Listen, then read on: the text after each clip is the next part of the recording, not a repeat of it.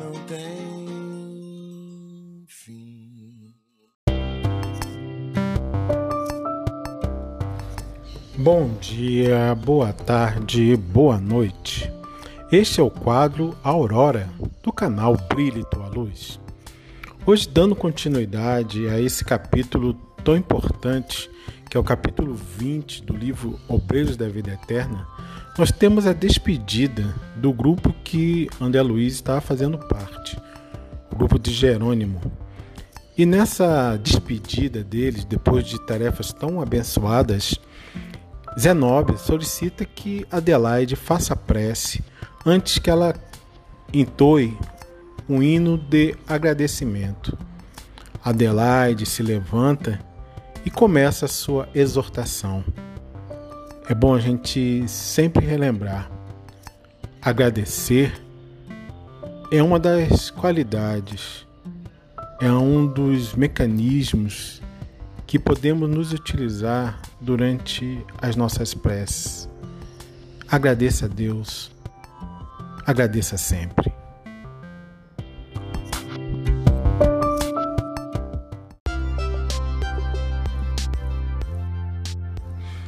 A Ti, Senhor, nossos agradecimentos por esta hora de paz intraduzível e de infinita luz. Agora que cessou a nossa oportunidade de trabalho nos círculos da carne, nós te agradecemos os benefícios recolhidos, as aquisições realizadas, os serviços levados a efeito. Mais que nunca, reconhecemos hoje a tua magnanimidade indefinível que nos utilizou o deficiente instrumento na concretização de sublimes desígnios. Vacilantes e frágeis, como as aves que mal ensaiam o primeiro voo longe do ninho, encontramos-nos aqui, venturosos e confiantes ao pé de teus desvelados emissários que nos ampararam até o fim. Como agradecer-te o tesouro inapreciável de bênçãos celestes? Teu carinho santificante seguiu-nos passo a passo em todos os minutos de permanência no Vale das Sombras e, não satisfeito, teu inesgotável amor acompanha-nos ainda nesta retirada da velha Babilônia de nossas paixões amargurosas e milenárias.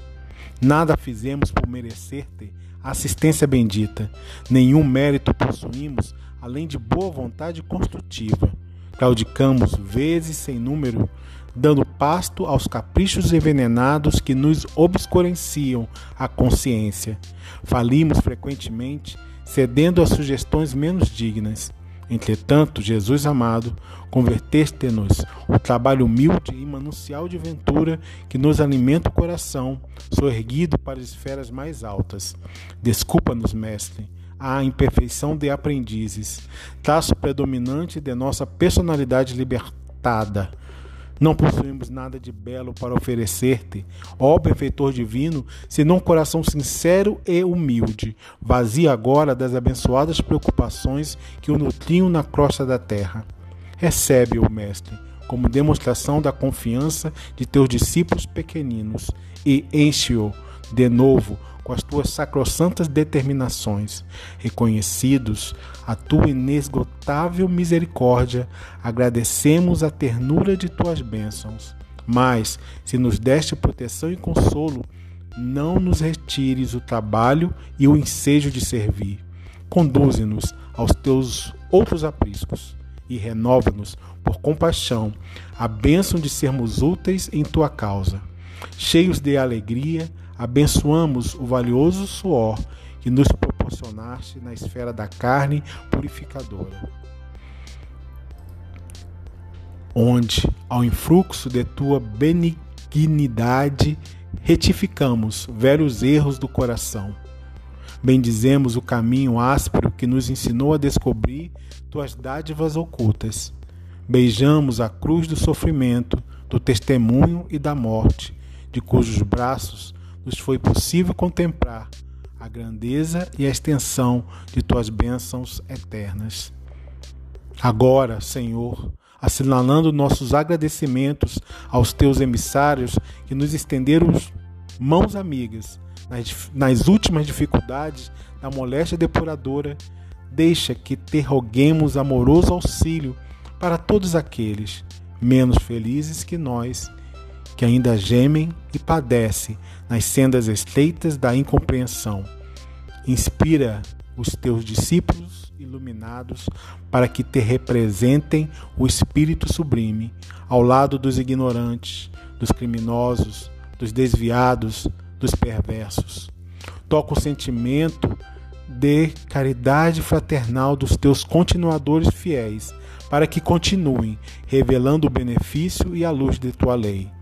E, ao encerrar este ato de sincera gratidão, enviamos nosso pensamento de alegria e louvor a todos os companheiros de luta nos mais diversos departamentos da vida planetária, convidando-os em espírito a glorificarem teu nome, teus desígnios e tuas obras para sempre.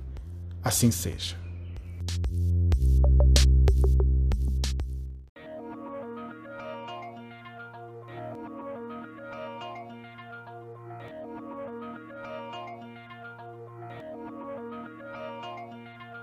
Não tem